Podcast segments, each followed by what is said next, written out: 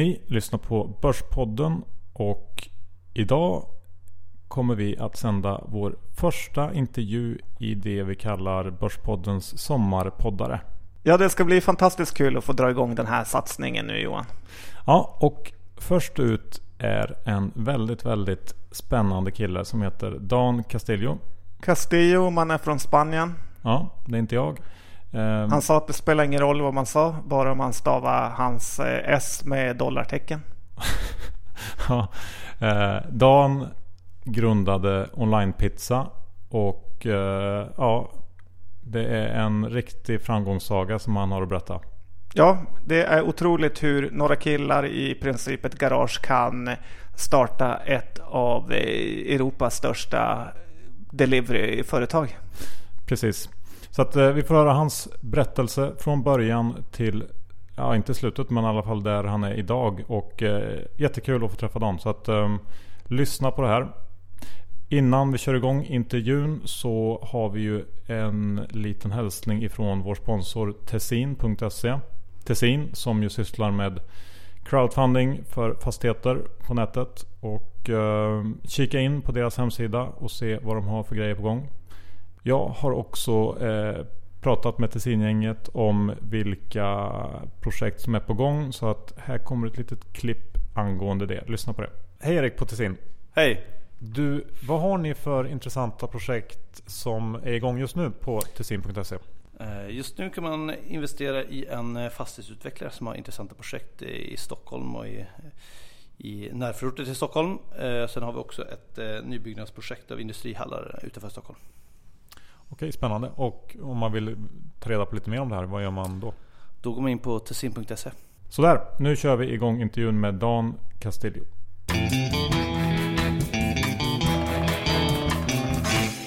Idag sitter vi hemma hos Dan Castillo, grundare av onlinepizza.se. John, hur skulle du beskriva Dans eh, lägenhet? Det är nog en av de eh, allra mest eh, stekiga lägenheter jag har varit inne i här i Stockholm. Det känns fantastiskt roligt att du bjöd hem oss. Tack så mycket, kul att ni är här. För att lära känna dig lite bättre så här i början av intervjun så kör vi några snabba frågor som jag vill att du svarar snabbt på. Okej? Okay? Okej. Okay. Hade ni fått mer pengar om ni sålt onlinepizza idag? Ja. Vad kör du för bil?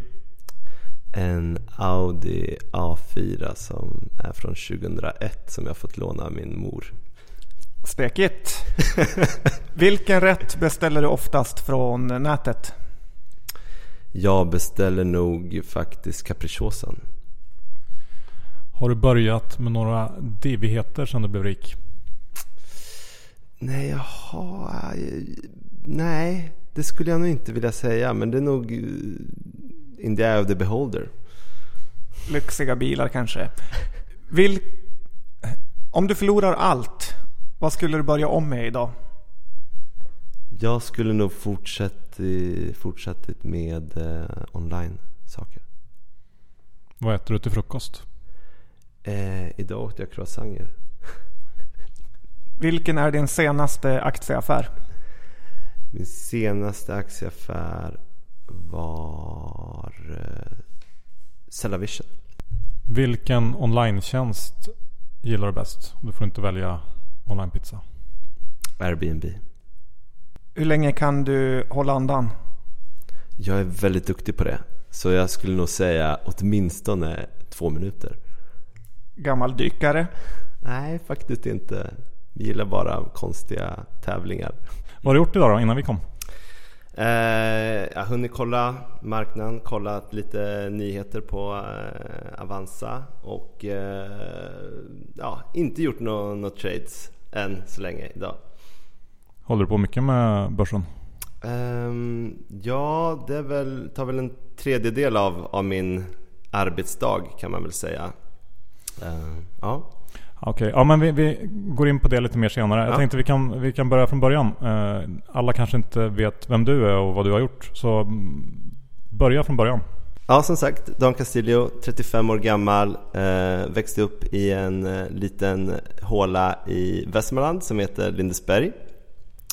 Eh, jag är andra generations invandrare, min mamma är från Rumänien och min pappa från Guatemala och de kom hit till Sverige på 70-talet. Okej, okay, men du tog dig iväg från Lindesberg till universitetet i alla fall? Ja, exakt. Eh, jag började plugga, plugga ekonomi i, på Linköpings universitet och eh, drömmen var väl egentligen att bli en sån här stekig eh, Wall Street-kille liksom som skulle hålla på och trada. Det var egentligen det som alla ville bli när jag började på, på 2000-talet. Det är få som lyckas. ja, och jag lyckades inte heller bli det. Så Kanske som tur var liksom. Eh, men ni lyckades med det så det var ju bra. Ja, vi är nöjda. Men eh, jag tror du är ännu nöjdare. Eh, men hade du bra betyg som student? Jag hade ju faktiskt inte så värst bra betyg. Jag tyckte det var mycket roligare med alla saker runt omkring universitetet. Vi var med i politiska föreningar och vi var också aktiva inom studentlivet. Liksom. Vilken inriktning hade du då? liberal. Folkpartiet? Ja, kan man säga. Okej, okay, men det var inte politik som gjorde dig rik utan du startade ett företag också eh, under studenttiden? Ja, exakt. Alltså, eh, jag hade några resttentor kvar och eh, började söka faktiskt jobb eh, inom finanssektorn. Men så var det ju faktiskt eh, någonting annat som lockade. och Det var ju då det här med onlinepizza. idén från början eh, kom sig ur ett bakfyllerus kan man säga. vi satt och ett av problemen ska man väl säga som student är ju att man inte har några pengar eh, oftast efter en eh, utekväll. Och eh, man vill ha sin pizza. Och den här kombinationen att man inte hade pengar och att man kanske inte hade heller pengar på mobilen och man vill ha sin pizza. Och att det fanns massor med lösningar då, att man kunde beställa exempelvis flygbiljetter eller böcker eh, gjorde att man kände att nej, men det här med online beställning av mat kanske skulle vara någonting. Och eh, eh även om det då var ganska svårt beslut, för att jag kände ju fortfarande att bolaget, eller det fanns ju egentligen ingen, in, ingenting då liksom i, i början och jag hade egentligen bara några månader kvar från, från det att jag skulle bli klar med mina studier och hitta ett flashigt jobb. Så var det ändå så att det här med online-mat lockade. Jag tyckte det kändes som att det var en, en, en möjlig väg framåt ändå. Liksom. Även om man i efterhand kanske inte insåg eh, hur mycket problem det skulle vara på vägen dit. Ja, för ni var ett eh, gäng där som eh, drog igång hela paketet. Mm, exakt. Vilka var det mer än du? Det var jag, det var en kille som heter Per-Anders Bjälkstor, en kille som heter Erik Burenius och en kille som heter Ulf Engstrand. Har ni kontakt idag? Det har vi. Det är två av mina eh, barndomsvänner och eh, Erik träffade jag under eh, tiden som vi var aktiva inom Liberala Studenter. Men vilket år är det vi pratar om nu? Det här är 2005. Så då var internet fortfarande i sin linda lite grann? Internet var verkligen i sin linda och eh, eh, det fanns väl som vi såg ingen affärsmodell som gjorde exakt samma sak. Vi gjorde en scanning av, av marknaden och vi såg faktiskt inte någon som gjorde det. Sen nu i efterhand så har vi sett att det fanns ett gäng eh, företag men vi var kanske dåliga på att googla då. Men hur började ni med att gå framåt mm. när ni fick idén? Ja, vi började med egentligen att, att eh, koda. Eh, det kodades under en, en sommar. Och eh, därefter så var det en av killarna som eh, lämnade bolaget och jag kom in helt enkelt. Vad var det du kunde tillföra bolaget? Alltså jag var ju den här killen som inte kunde koda. Eh, så jag, kunde, jag gjorde väl allting annat förutom att, att koda. Så jag, min initiala roll var egentligen försäljning och prata med restauranger och ekonomi och allting annat i princip då. Och eh, jag tror att initialt så var det väl så att vi trodde att alla restauranger skulle funka och vi började sälja ut till alla restauranger men det lyckades verkligen inte. Liksom. Så att, eh, jag tror att många, ja förlåt. Nej, men jag bara tänkte, vad var erbjudandet som ni kom med då? Var liksom, Erbjudandet var att kunna erbjuda till restaurangerna ett sätt för dem att få beställningar över det här spännande saker som heter internet. Eh, och eh, det var ingenting som egentligen lockade restaurangerna. Så det vi fick istället göra det var att säga att det var ett studentprojekt med eh, att få beställningar via en dator. Helt enkelt. Och eh, när, de sa, när vi sa studentprojekt då blev restaurangerna så pass glada att de egentligen ville köra på. Liksom. Men hur funkar det då på den gamla goda? För det här är ju nästan tio år sedan. Ja. Att det poppar upp ett mail eller hur visste de att de hade fått en beställning? Exakt, så som det funkade på den gamla goda tiden det var att restaurangerna var tvungna att ha dator och internet som vi cyklade ner och installerade i varje restaurang. Vi köpte det till de datorer och sen när de fick virus eller annat så var vi där nere och, och fixade det också. Eh, och det funkade ju hyfsat bra faktiskt. Om när vi hade restaurangerna nära. Men sen när vi skulle väl expandera då gick det riktigt, riktigt risigt kan man säga. Men det låter ju som en ganska dyr eh, kapitalintensiv industri om du måste köpa en dator till varje, varje pizzeria. Ja, det var ganska dyrt. Å andra sidan så köpte vi väldigt, väldigt risiga datorer som kraschade stup i kvarten. Men det var okej okay så länge som vår arbetstid egentligen var gratis. Liksom. Eh, så eh, man kan väl säga att eh, vi insåg inte då att vi egentligen inte hade en skalbar modell överhuvudtaget. Liksom. Vi, vi trodde att det här skulle funka men, men det funkade faktiskt inte och det märkte vi när vi väl skulle expandera utom, utanför Linköping.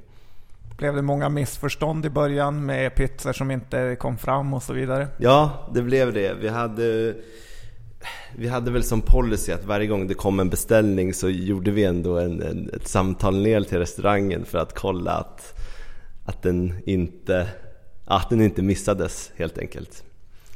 Ni låter ju som en extremt härlig startup.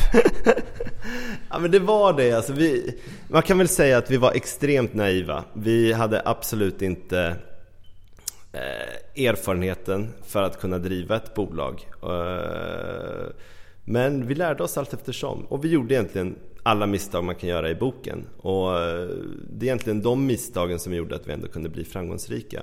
Exempelvis då var det ju där med att vi testade flera olika eh, restauranger. Vi insåg, vi var tvungna att inse att det funkade inte med finrestauranger, det funkade inte med restauranger som inte hade utkörning.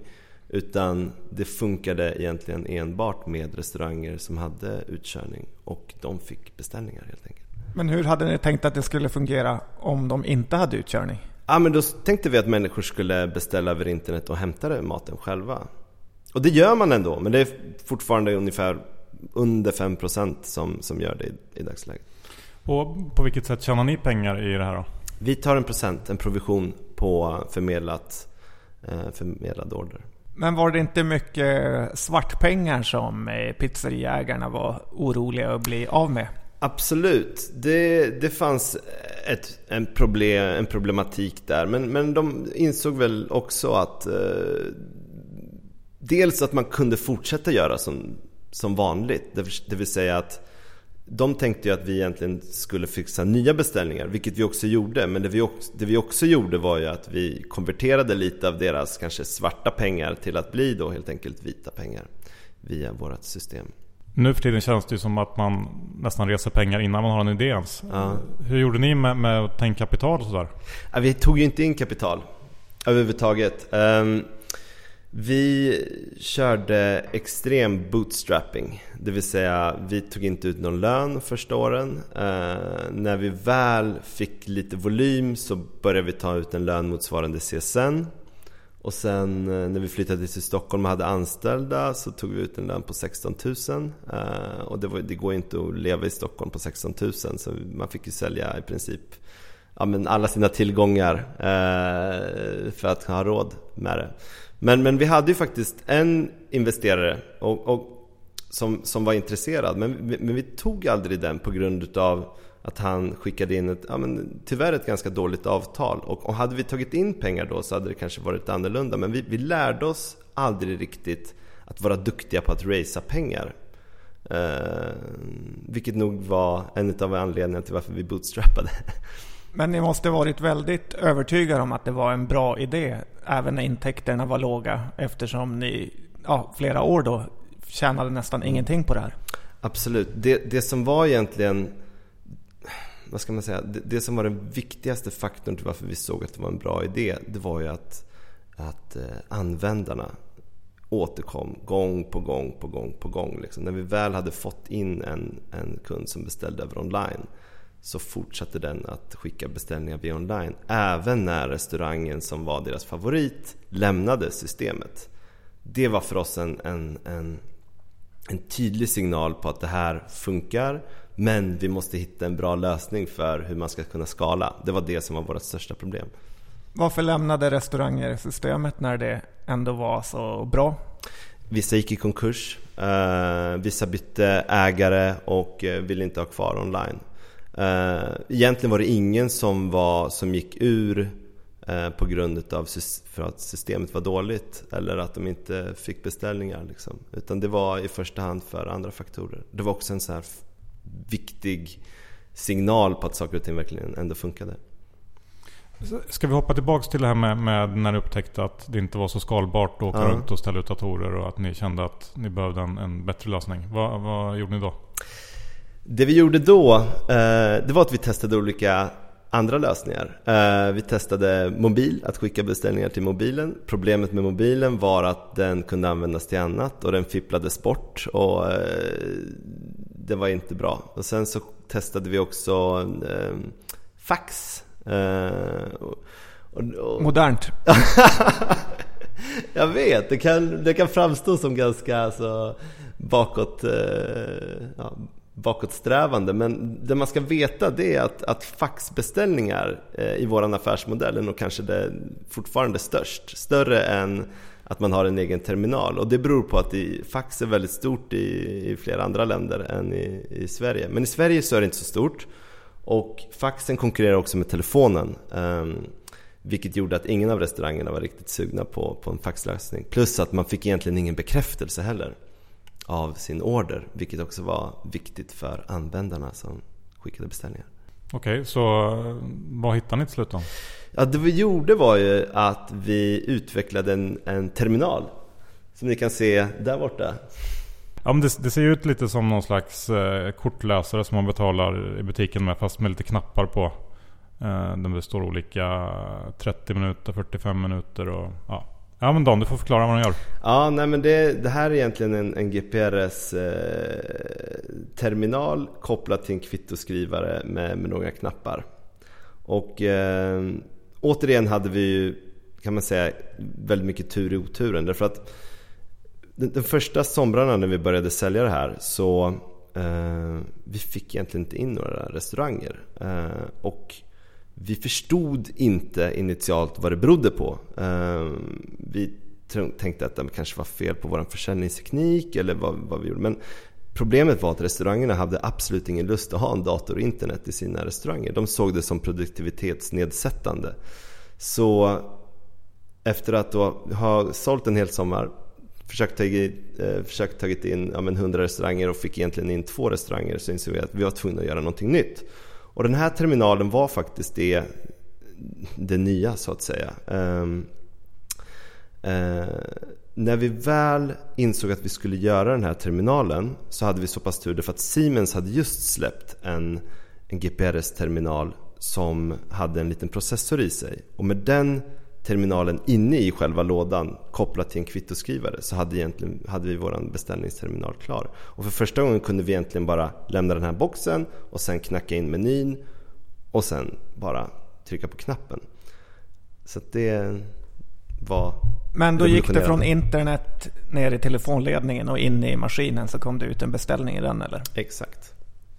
Men vem kom på den här idén då? För det här känns ju som ett stort steg ifrån ja. Eh, den ursprungliga idén. Mm. Nej men det var väl egentligen en, en kombination av, av de andra dåliga idéerna så att säga. Det vill säga vi ville ha den utprintad som en fax. Vi ville ha en mobil lösning som en mobiltelefon. Så det här var egentligen en kombination av befintlig teknik ihopkopplat till ett. Liksom. Och då börjar försäljningen ta fart när ni kom med den här? Då började försäljningen ta fart. Det, det, vi gjorde där, det var egentligen att innan vi hade väl utvecklat den klart så sålde vi in eh, bara kvittoskrivaren och tog in massor med depositioner. Eh, vi ringde till, eller vi träffade restauranger och sa Hej, eh, vill ni ha beställningar via den här kvittoskrivaren? Och sen tog vi in depositionerna och sen så sa vi att vi kommer tillbaka om, om två månader. Eh, det tog kanske ett, ja, nästan ett år innan vi kom tillbaka men då hade vi tagit in så pass många depositioner att vi hade råd att köpa terminaler. Ni var verkligen fyndiga. Om man inte har pengar så eh, måste man vara smart.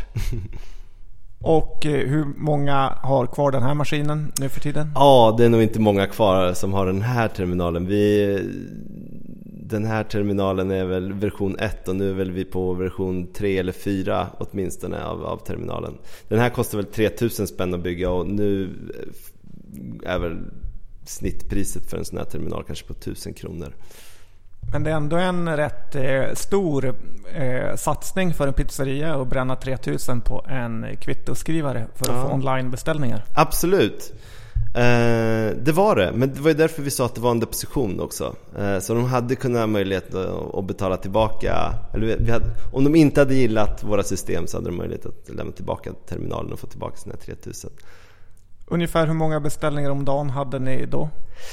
Oh, ja, det, var, det är jättesvårt. Jag, det, det, kan jag inte svara på. Men vi växte inte så snabbt i och med att vi inte hade så många restauranger. Därför att innan så var det egentligen bara med 3-4 restauranger och sen fick vi liksom 50-100 restauranger. Så när sidan blev mer användarvänlig så, så ökade beställningarna. Och hur långt, in, hur långt in efter bolagets grundande var det här? Var det två år eller ett år? Eller? Nej, det här var vi hade terminalen klar, om jag inte missminner mig, ungefär 2008. Eh, så det tog egentligen tre år kan man säga innan vi hade en skalbar modell. Och då hade vi gått igenom massor med olika problem. Liksom. Så det är väl en lärdom till, eller ja, vad ska man säga, en lärdom till entreprenörer och annat. Att det tar väl, alltså det, gränsen mellan ett, ett totalt misslyckande och, eh, och framgång är extremt hårfin. Och under den här perioden var det flera gånger som jag kände att men det här kanske inte är rätt grej. Alla mina kompisar var så här flashiga finanskillar, liksom tjänade massor med pengar. Jag var fortfarande kvar i Linköping och drack öl liksom för 20 spänn och kände mig ganska miserabel. Liksom. Men då tog det fart när ni ja. hade kommit på det här. Och hur, vilken explosionstakt pratar vi om? Hur menar du då? I antal butiker som ni börjar leverera alltså från, till? Från det att vi kanske tog in en restaurang i månaden så kunde vi nu ta in ja, men kanske 10 restauranger, 5-10 restauranger i veckan. Eh, då hade vi dock två konkurrenter i Sverige också. Eh, och det blev extremt viktigt för oss att, att vinna mot de här konkurrenterna. Vilka var de? Eh, en i Norrland som heter Pizza.nu och en annan som, var, som hette Just Eat som är från Danmark. Eh, så vi hade terminalerna, vi började verkligen springa, försöka springa så snabbt som möjligt. Och det var under den här perioden som vi i princip bodde i våra bilar och eh, sålde ja, 24-7 kan man säga. Liksom. Men hur fungerar det? Gick du och knackade på på en pizzeria och ja. presenterade dig och sen var det sales pitchen? Exakt. Alltså det vi, det vi gjorde var att vi ringde restauranger, gjorde en presentation, signade upp dem, klickade in menyn och sen var det egentligen klart. Vad hade du för hit rate, success rate på dina försäljningar? Det jag, det kan jag, jag minns tyvärr inte hur, vilken hitrate jag Det känns som att du kan ha varit en bra säljare. Du tycker det? Ja. ja det är möjligt att jag är det. Liksom. Jag, jag säljer väldigt personligt medan andra säljer kanske lite mera går rakt på sak och, och kör lite hårt hård sälj så att säga. Jag är nog mera liksom försöker bli vän med dig och sen säljer in. Så det, det är olika Smart. sätt. Ja. Men, men, var ni eh, fortfarande bara ni grundare då eller hade ni anställt någon? Eh, nej, då, då, var vi fortfarande eh, bara vi grundare. Vi anställde väl vår första person 2008, 2009 tror jag. 2009. För att göra? För att göra allt också. Det är som i alla små startups så måste man vara extremt flexibel. Men det var dels då kundsupport och menyinknackning som, som han fick göra. Det pratas ju om att det är stora risker att anställa. Fick ni in en bra person? Ja, vi, vi var tvungna faktiskt att testa några innan vi fick honom. Och eh, den här personen jobbar fortfarande kvar i bolaget och var CFO över Online Pizza. Så vi hade extremt flyt att få in en så pass kompetent person. Vi har ju bara liksom pratat om hur ni fick in restauranger och sådär. Mm. Men hur fick ni tag på alla användare på mm. andra sidan? Det gjorde vi Eh, på två olika sätt. Eh, det ena sättet var väl att vi gick runt till universitet. Vi, vi, vi pinpointade, eller ska man säga, vi, ehm, ja men det säger man va? Pin, eller vi, vi, vi, kunde identifiera att våra kunder var egentligen innovators, early adopters. Oftast eh, tekniskt intresserade personer. Eh, så vi gick runt på universitet, eh, tog in pizzerier från universitetsstäder och gick runt på universitetet och la flygblad på eh, cyklar och flygblad i studentkorridorer och så vidare för att få våra första kunder. Ja, verkligen old school införsäljning. Absolut, det var ett sätt. Det andra sättet var också att konvertera eh, restaurangens befintliga kunder. Det vill säga vi såg till att vi kunde erbjuda billiga menyer som vi satte eh, våran logga på. Vi delade rabatten. I och med att vi hade flera restauranger så kunde vi få ett bättre pris på menyerna än vad restaurangerna själva kunde få. Och till utbyte eh, mot att restaurangen fick billiga menyer så satte vi våran logga på. Våra... Men vem är det som kör ut eh, pizzorna? Det är, är restaurangerna. Det... Vem kör ut till exempel Max hamburgare? Det är i dagsläget eh, ett taxibolag. Det låter ju jättedyrt. Ja, det kan man tro. Eh, det är inte helt gratis att få en Max hamburgare utkörd heller. Nej, det kan jag skriva under på. ja, men eh, okej. Okay. Ehm, det har tagit fart. Ni, det har börjat liksom rulla på ordentligt. Vad händer sen?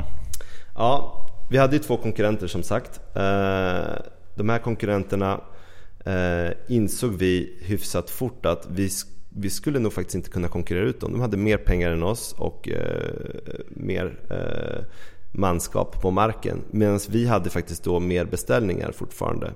Så det vi gjorde då var egentligen att vi slog oss samman med eh, båda de här eh, eh konkurrenterna. Och eh, vi köpte dem med våra egna aktier. Eh, och det var också en sån här en lärdom att Eftersom att vi såg att affärsmodellen var så pass dominant om du var nummer ett på marknaden och om du var två, nummer två eller nummer tre så var det ingenting så var det så pass viktigt att kunna konsolidera eh, svenska marknaden. Så vi gjorde det. Eh, även om det kändes tungt eh, eller svårt att göra det därför att man vill ju inte lämna ifrån sig aktier så lätt.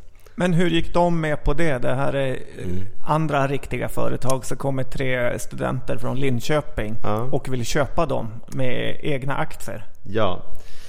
Ehm, det man kan säga som var det som var den viktigaste faktorn där, det var egentligen att vi hade ett försprång. Ehm, vi hade en konkurrensklausul med alla restauranger eh, som egentligen sa att vi eh, kunde avbryta samarbetet om de samarbetade med en annan konkurrent och att de inte skulle samarbeta med någon annan konkurrent. I och med att vi gjorde en stor investering initialt att ta in dem så, ehm, Eh, så tyckte vi att det var ändå fair. Men det sket ju de fullständigt i.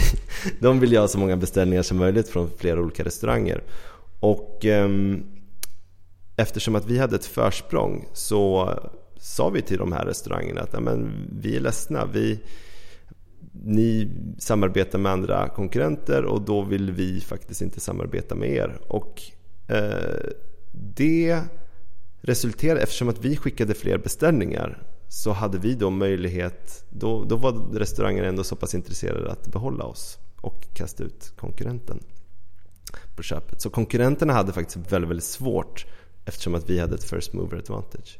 Ja, men vad hände då? Ni liksom approcherade dem och sa att nu vi köper er. Ni får eh, x antal procent i det nya bolaget. Mm. Och de gick med på det? Exakt. Ja. Ungefär hur mycket procentuell ägarandel fick ni ifrån er? Eh, någonstans eh, 30 procent ungefär. I det här häradet. Okej, och då blev ni, hur mycket större blev ni över en natt när ni slog ihop? Det är en jättebra fråga. Men eh, jag tror vi, vi dubblade åtminstone. De var nog eh, hälften så stora. Eh, Men var det bara, att- hade de samma system som ni hade med, med de här eh, boxarna och, och... I princip ja. Exakt. Så att, och det har ju också varit en, en, en framgångsfaktor för själva modellen. Att det, det är väldigt enkelt egentligen att integrera eh, med eh, konkurrenter. Så att det, det kostar i princip eh, väldigt, väldigt lite pengar i alla fall att, att eh, slå samman. Okej, och- men eh, när var det här då i tiden? Det här var 2008-2009.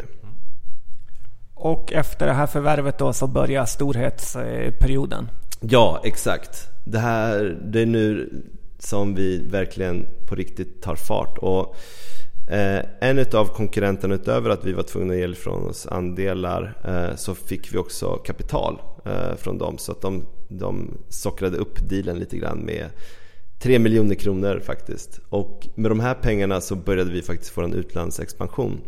Och eh, vi expanderade till Polen, till eh, Österrike och till Finland.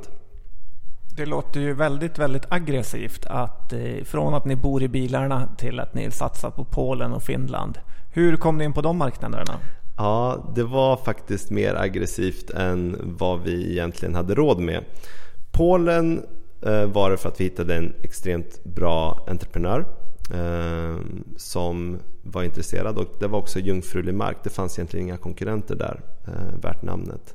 Så det var anledningen till att vi gick in i Polen. Österrike var på grund utav att det fanns en, en spelare som vi köpte in oss i som hade ganska fragmenterat ägande och behövde våran terminal. De hade inte våran terminal heller. Så att vi kunde komple- ja, vi var ett bra komplement där. Eh, och Finland var egentligen en, en satsning som vi inte hade råd med överhuvudtaget. Där fanns det en extremt stor spelare som gjorde jättebra ifrån sig och vi lanserade eh, trots att vi egentligen bara hade pengar för att lansera i två, tre månader. Men vi hade lärt oss att man blir ganska skraj ändå när en konkurrent kommer in med buller och bång. Så det vi gjorde var att vi ökade upp vår Google-annonsering till max, eh, försökte ta så många restauranger som möjligt och samtidigt försöka förhandla med dem. Och det lyckades faktiskt. De, de trodde nog att vi var större och farligare än vad vi egentligen var. Så de köpte er finländska verksamhet eller? Ja, exakt. Strateg också. Men köper inte alla våra pizza från Kotti Pizza i Finland? De gör ju inte det. Alltså Kotti Pizza är ju en stor aktör, absolut. Men de levererar, vad jag har hört ryktesvägen, en, en ganska dålig tjänst tyvärr. Så att, um, Men du, du sitter och säger att ni gjorde liksom alla fel man kan tänka sig. Jag tycker Ja. det låter liksom som att ni är extremt smarta och gör massa bra saker hela tiden. ja, vad härligt att det låter som det. Det är därför de är så rika nu Johan. Ja, Men hur, hur såg siffrorna ut på den här tiden då? Ja, Liksom, tjänade ni mycket? Gjorde ni vinst eller liksom hur? um, Mm. Alltså vi har nog aldrig eh, gått med förlust. Eh, och det beror nog på att för våran del, det här var var, ju våran brödföda och eh, vi var inte intresserade av att eh, ta in investerare. Vi raggade inte investerare. Vi var inte ute där utan vi fokuserade egentligen, enbart på verksamheten. Tog ut låga löner och såg till att alla pengar gick in i verksamheten. Så eh, vi har nog aldrig gått med förlust tror jag. Nu i efterhand, var det liksom rätt beslut att göra så eller, eller skulle ni tagit in pengar liksom tidigt för att kunna för att det skulle gå snabbare eller att ni Ja. skulle kunna bli ännu större? Eller? Hur Nu- ser du på det? Ja, nej men det, nog, det var nog ett felaktigt beslut. Ska jag nog säga. Alltså, hade vi varit mer aggressiva så hade det med all sannolikhet varit så att vi hade varit större och hade kunnat sålt bolaget ännu mer. Å andra sidan så anledningen till varför vi sålde bolaget och varför människor tyckte eller varför bolagen som var intresserade av oss tyckte att vi var intressanta var ju också för att vi gjorde vinst på de här eh, marknaderna som vi gick in i. Ja, för 2012 var det va? Mm. Så kommer det här monsterbudet på online pizza. Hur länge hade spelet i, bakom kulisserna pågått? Det hade ju faktiskt inte pågått så värst länge. Um, anledningen till varför vi sålde var lite av en slump också. Vi hade egentligen inte tänkt oss att sälja. Uh, men vi fick ett bud från en aktör som inte var en investerare i, i, i vårt bolag men som vi kände väldigt väl som heter Delivery Hero. De gav oss ett bud och eh, eftersom att vi var bundna till ett aktieägaravtal och vi hade Just Eat som då också hade blivit en väldigt, väldigt stor aktör eh, hade de möjlighet att, eh, att kunna ta budet i form av ett förköp och hembudsklausul. Så när vi accepterade Delivery Heroes bud så hade Just Eat möjlighet att kunna köpa bolaget helt enkelt. Men hur kändes det när man får ett sånt där bud? för det var, det står i tidningen 250 till 500 miljoner. Ja, det känns ju, det känns ju overkligt. Eh, även om de rundorna som vi hade tidigare indikerade på att, att värderingen är så pass hög så var det ju aldrig på tal om att vi skulle sälja bolaget utan det var ju bara värderingar in i, i verksamheten så att säga. Men det kändes, det kändes overkligt och det kändes inte riktigt som att man skulle man trodde att det skulle kunna ros i hamn. Men hur fungerar en, en sån eh, förhandling lite mer konkret då? De mm. hörde av sig och sa att nu är jag intresserad av att köpa. Vad, vad, satt ni och försökte liksom komma med motbud eller hur, hur funkar det? Nej, det, blev, det var egentligen ingen förhandling på det sättet. Um, utan vi accepterade budet. Därefter så sker en due diligence process. Det vill säga de sätter sig in i bolaget och sen så sker en förhandling kring eh, villkoren i avtalen. Och villkoren i avtalen är egentligen lika viktiga som, som köpeskillingen. Det är väl någonting också man lär sig. Även om en köpeskilling är stor så, så mm, finns det sätt för en, en bra aktör att använda med juridiska medel eh, trygga tillbaka en del av pengarna. Hur då till exempel? Nej, men exempelvis som att eh, man gör ganska så hårda klausuler avseende vad man garanterar och inte garanterar och eh, försäljning, eh, framtida försäljning och så vidare. Om den inte uppfylls så, så minskar köpeskillingen och så vidare. Blev ni snuvade på något? Nej, vi blev inte det. Därför att den aktören som då genomförde due diligence på vårt lilla bolag, de kunde tyvärr inte eh, avsluta. Det vill säga Just Eat. Och eh, vi gjorde dealen med Delivery Hero istället. Och eh, där var det extremt enkelt. Jag tror det tog 24, ja, 24 timmar förhandling och sen var dealen i princip i hamn. Vad gjorde ni när ni hade signat? Eftersom att eh, det fanns en tidsfrist i eh, när eh, vi kunde closa med Delivery Hero så var det väldigt, väldigt viktigt att få till alla avtal eh, klart. Så vi hade egentligen inte tid med att festa överhuvudtaget utan vi var bara tvungna att försöka få igenom hela pappersexercisen och så fort som möjligt signa och closa. Var ni överens allihop? Eh, ja, det var vi. Av de här 250 millarna, hur mycket trillade in på ditt eh, konto? Ja, det var eh, en del. Jag hade som tur, turen att vara största aktieägare, men, eh, men inte med mycket. Sparar du någonting eller liksom fortsatte du äga någonting i Delivery Hero eller hur såg det där ut? Ja, exakt. Alltså, dealen var all cash, men eh, man hade ju lite över likvid så att säga. Och vi förstod verksamheten, vi gillade vad vi såg och så vidare. Så jag och några andra investerade in pengarna i, i Delivery Hero igen. Och det måste ju varit en fantastisk investering igen. Absolut. Um, vi gick in på 100 miljoner euros värderingen och nu är den väl värderad till 3,1 miljarder dollar. Så absolut. Är du Sveriges Mark Zuckerberg? Nej, absolut inte. Det, det är jag inte. Men du ligger kvar med den, eh, den investeringen som du eh, gick in med där? Absolut, det är Är du inte sugen på att eh, plocka hem lite av den?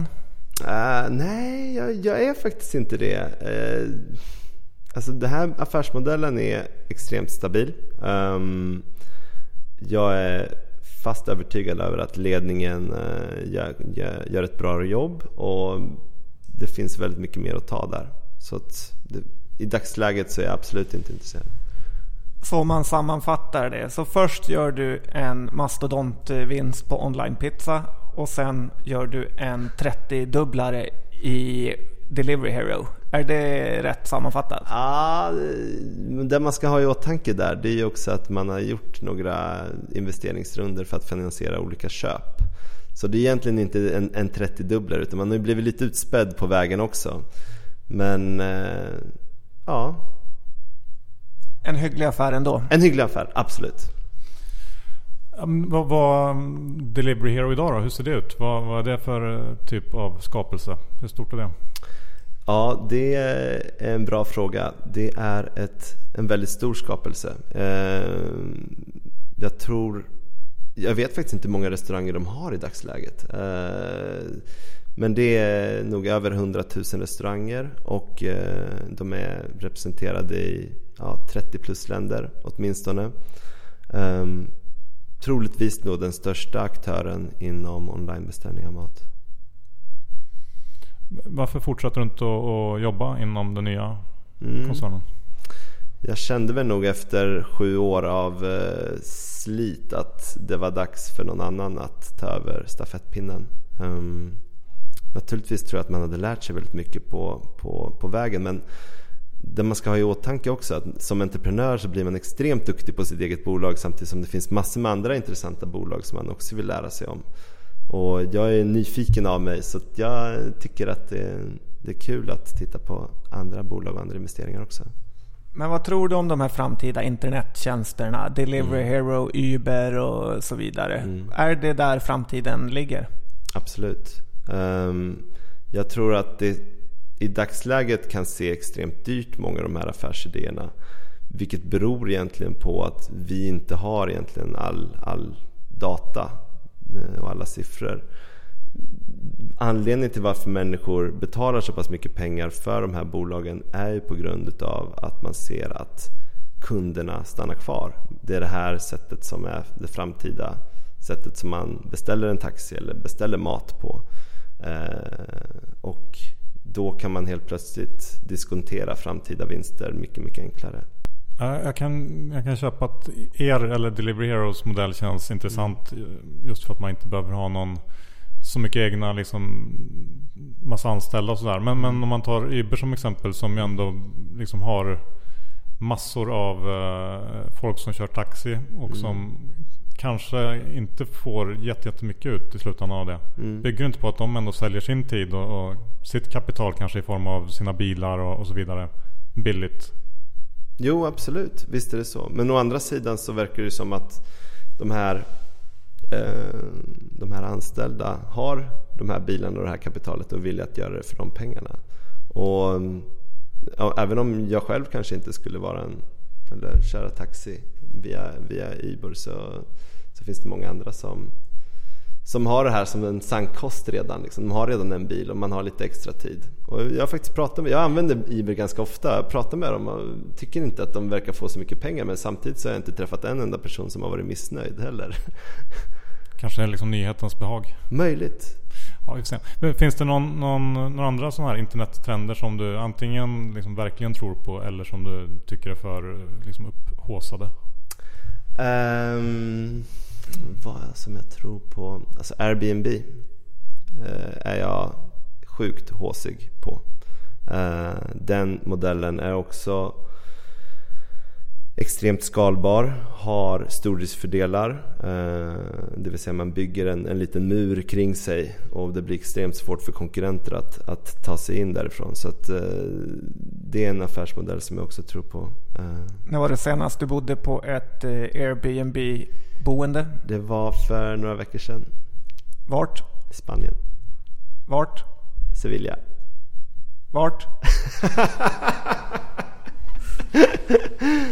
ja, Airbnb gillar ju vi också. Vi körde ju det i Omaha när vi lyssnade på Warren Buffett och det uh funkar bra. Uh Ja, jättebilligt. Prisvärt eh, med ett eh, rum, smutsigt rum för 10 000 kronor med kackerlackor i. Tack Airbnb. Det ska jag använda fler gånger. Ja, Jag använde faktiskt Airbnb i Omaha också. Vi träffade en jättetrevlig kille så här, som eh, visade runt oss över hela stan. Så man kan både ha negativa och positiva erfarenheter. Vad gjorde du i Omaha? Eh, det var samma sak. Jag var på Warren Buffett, men det var året innan er. Så att, eh, Du tog år 49 när det var jubileum 50. jag vet, jag vet, jag missade det. Jag, tänkte, jag, jag var ju lite, det fanns väl en risk att han skulle trilla av pinn liksom innan. Så jag ville liksom så fort som möjligt som man, som man har råd. Äger du många Berkshire-aktier? Nej, jag äger faktiskt inte en enda Berkshire-aktie. Jag har faktiskt tänkt flera gånger att jag skulle köpa en, men jag har faktiskt inte gjort det än. Men det måste finnas någon, någon sån här internetidé eller trend som du tycker är lite för uh, upphypad? Eller gillar du allt? Alltså jag kan väl ibland tycka att vissa affärsmodeller där man inte tjänar pengar och där egentligen um, där det egentligen handlar om att man har väldigt många användare och att de användarna ska konvertera till reklamintäkter. Där är jag ju lite mer skeptisk. Alltså, det är nog kanske för att jag har lite svårare att förstå. Vår affärsmodell handlar väldigt mycket om kronor och ören, pengar som man tjänar in. Liksom. Medan andra affärsmodeller handlar om att skaffa sig så många användare som möjligt och som ska konverteras sen. Och där, där, där har jag kanske lite svårare att förstå, men jag försöker lära mig det också. Men vilka företag tänker du på då? Typ Facebook eller Instagram och sånt? Ja, exakt. Alltså jag, Facebook framförallt är väl ett bolag som jag, som jag själv inte skulle äga i, i min portfölj. Jag, jag kan tycka att det gång på gång poppar upp nya eh, sociala nätverk som kidsen tycker är coolare än, än att ha sin mamma och pappa tittandes på, på en över Facebook. Mm. Så där, och I och med att du har så pass höga värderingar med framtida diskonterade värden och så, så, så ska det väl någonstans inte vara så pass enkelt att starta upp nya konkurrerande nätverk som det verkar vara. Så där är jag nog lite mer bäsig. Vad tror du om eh, Spotify då? Det är en väldigt, väldigt bra fråga. Jag, jag tror fortfarande att eh, The Vote is still out. Det, det kommer bli ett bra bolag. Alltså det, det är ett jätte, jättebra bolag och det kommer bli en bra försäljning också. Ehm, jag hade faktiskt möjlighet att investera i Spotify till, till 2 miljarders dollars värderingen. Eh, men tackade nej av den enkla anledningen att man inte tjänade pengar och marginalerna eh, är så pass låga. Eh, det de gör, gör de extremt bra. Eh, men de har hårda konkurrenter. Det kommer nog bli en bra exit, tror jag. Ehm, det är väl summa summarum. Men, men jag, jag har tackat nej till investeringar även om jag hade tjänat mer pengar om jag hade tackat ja. Men du har ju inte alla dina pengar i Delivery Hero utan du investerar på börsen och eh, i fastigheter vad jag förstår. Ja, det stämmer. Berätta. Um, ja, men det är väl tre ben som jag, som, eh, som jag gör i dagsläget. Tre olika saker. Det är dels då affärsängelverksamhet. Där jag försöker hitta det nästa stora onlinepizza. Uh, eller nästa Spotify. Um, det andra är... Eller nästa Börspodden. Eller nästa Börspodden, exakt. Eh, Vi tar också in på 2 miljarder dollar nu. Tacka inte nej för många gånger. ja, härligt. Ehm, eh, fastigheter och eh, även en tradingportfölj. Eh, jag, någonstans var ju ändå drömmen där att man skulle hålla på lite med aktier och så vidare. Jag har gjort det sedan jag var liten men eh, nu har jag ju äntligen tillräckligt med kapital för att kunna göra det också. Ja, men kan du inte börja berätta om din affärsängelverksamhet? Vad är det senaste du investerar i där? Oh, eh, det senaste investeringen. Online kebab hörde jag rykten om. Ja, det- är ju faktiskt restaurangrelaterat. Alltså jag gjorde en investering i en restaurangkedja som heter Socalo. Och eh, de eh, har restauranger som gör mexikansk mat i Stockholm och Malmö och Uppsala. Jag vet inte om ni känner till dem? Nej, jag vet inte. Det känns som att många har försökt eh, det här Mex-spåret men få lyckas. Mm, absolut, men de här kommer lyckas. Okej. Det känns som att du fick tänka efter länge för att komma på vilken den första eller senaste var. Har du jättemånga? investeringar? Ja, det, jag har väl en eh, fyra, fem stycken. Vilken tror du mest på? Oh, Delivery Hero tror jag, måste jag svara på den faktiskt. Ja det är bra. Det är, Ja. måste ju vara den största också antar jag. Så att, eh, hoppas att den går bäst. Ehm, den eh, noterade portföljen då, med noterade aktier. Hur, Mm. hur ser den ut? Den är... eh, Den ser faktiskt ganska bra ut. Jag var ju väldigt, väldigt försiktig. När man säljer bolaget så... eh, Det som händer dagen efter det är ju att alla banker ringer för första gången. Från, från att, att man hade svårt att få ett bolån till att alla banker ringer en och vill bjuda på lunch. Det, det är faktiskt sjukt bra. Eh, och de erbjuder egentligen diskretionär förvaltning. Och jag, är ändå, jag tycker ändå det är intressant med det här med börsen. Så att jag lät eh, några banker förvalta eh, en del av kapitalet och sen så förvaltade jag mitt kapital själv. Eh, och, och jämförde egentligen efter eh, ett år för att se vad, vem som hade gjort det bäst. Och jag hade väl turen att, att vara bättre än, än bankerna där. Vad sa de då? Ett år är för kort tid att Ja. mäta på. Absolut, ett år är för kort tid. Eh, vad som helst kan hända år två eller år tre och så vidare. Men eh, ja, jag Så avslutade du tog hem pengarna då? Jag tog hem pengarna och investerar pengarna själv helt enkelt. Vart har du ditt, dina pengar nu? På vilken mäklare? Eh, Avanza. Okej, så att då eh, har du något, något, eh, något basinnehav som du verkligen eh, tror på? Mm. Eh, mitt största innehav är Hexpool faktiskt. Ehm, och det beror i första hand på att Melker Schörling verkar inte kunna göra fel. Eh, jag vet inte om ni håller med. Det håller vi med om. Ja. Eh, därefter så har jag nog eh, en majoritet av, av mina aktier är faktiskt spelbolag. Eh, det är en bransch som jag förstår. Jag tycker att Sverige är världsledande inom den branschen. Och ehm, det, jag, jag träffade faktiskt en, en entreprenör, en VD i Malta för ett tag sedan. Och han sa någonting ganska roligt som, som, som, som jag tyckte var ganska slående. Och sa det att om du var svensk och startade inom spel i början av 2000-talet och du idag inte är miljonär så måste det vara något fel på dig. Liksom. Och jag gillar det här att du behöver inte vara ett proffs, du behöver inte vara världsbäst. Du har bara liksom en, en generell trend och en marknad som bara exploderar. Men vilket spelbolag är det du gillar bäst? Mm. Jag har ehm, en liten teori där. Eh, jag tror att eftersom att kostnaderna för att eh, starta ett online-casino i framtiden och idag är så pass låga eh, så eh, vilket gör att det kommer i framtiden vara väldigt många spelbolag så tror jag att man ska placera sig på de som levererar olika tjänster till spelbolag snarare än, att kanske satsa i spelbolagen. Låter som Net Entertainment om jag hör rätt. NetEnt, Kambi och eh, Evolution gillar jag väldigt mycket faktiskt. Ja, det är svårt att säga emot på något sätt. Ja. Förutom värderingen kanske. Absolut, värderingarna är ju, är ju skyhöga, skyhöga på alla tre där. Eh, men det är verkligen till den, på den långsiktiga portföljen. Eh, sen äger jag fortfarande också Betsson och Unibet. Jag tror att om det kommer vara några aktörer som är kvar så, så är det framförallt de, de stora aktörerna som, som kommer vinna mark också. Har du inget mer spekulativt roligt? Ja, jag har väl en riktigt spekulativ. Jag vet inte om den är så värst rolig. Men det är jag vet, ett, ett, eh, ett norskt eh, LNG-bolag. BVLPG. Jag vet inte om ni känner till det. Aldrig hört faktiskt. Ah, okej. Eh, det är ett bolag som transporterar, det, världsledande, det största bolaget som transporterar propan från USA till Kina och så vidare.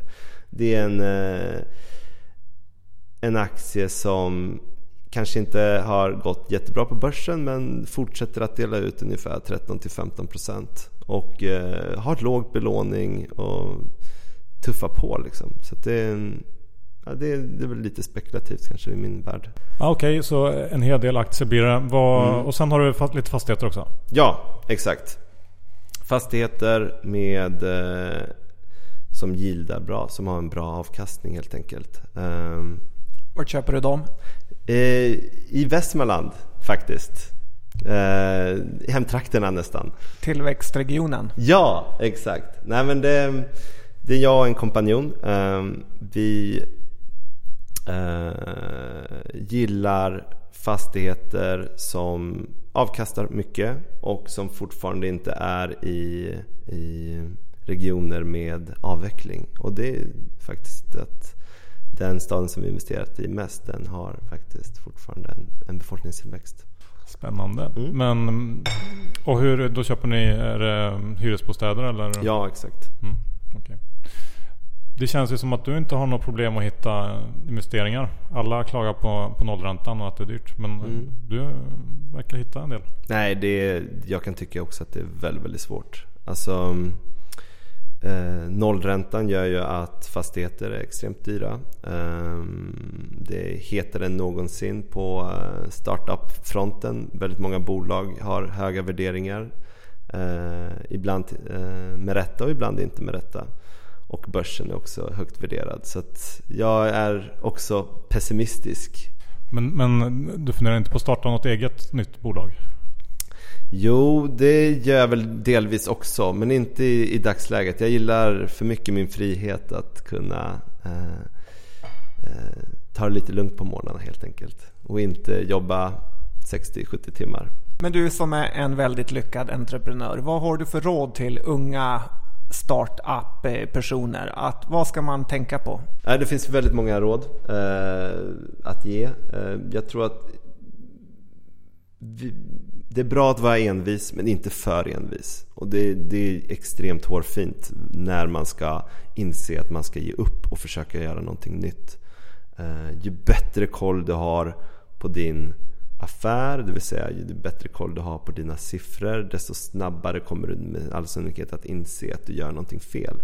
Och vi stångade oss flera gånger blodigt för att kunna eh, få igenom en, en, en idé eller en lösning som vi, som vi kanske om vi hade tänkt efter inte eh, kanske hade satsat så hårt på. Så det är väl det mitt råd är. Liksom. Om du misslyckas, försök misslyckas smått. Liksom. Det är ibland svårt men ja.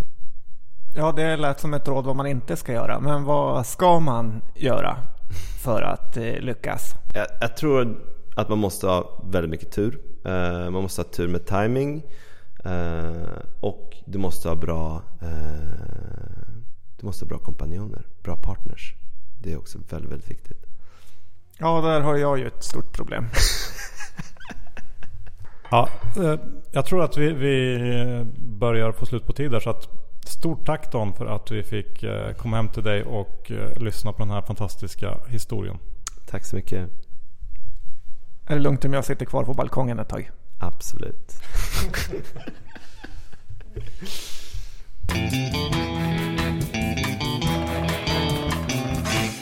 Tack för det Dan. Det här avslutar avsnitt 97. Precis John. Grymt kul att få träffa Dan och höra på hans berättelse. Och eh, missa inte att gå in på tessin.se. Signa upp er på deras nyhetsbrev så får ni kontinuerligt uppdateringar kring nya intressanta projekt. Och eh, missa inte heller Fondpodden som ju sänder hela sommaren. Och Jakob Bursell har väldigt mycket intressanta grejer på gång under sommaren. Så håll koll på Fondpodden. Ja, han skulle le leverera sitt A-game sa han. Ja, och det är inte lite Nej, men vill ni kommentera det här avsnittet eller andra avsnitt så har vi Twitter. Ja, vi har Facebook. Och även Gmail om ni vill vara lite anonyma. Mm. Tack för att ni lyssnade. Ha det så fint och eh, vi sänder ett nytt avsnitt om en vecka igen. Tack och hej. Hej.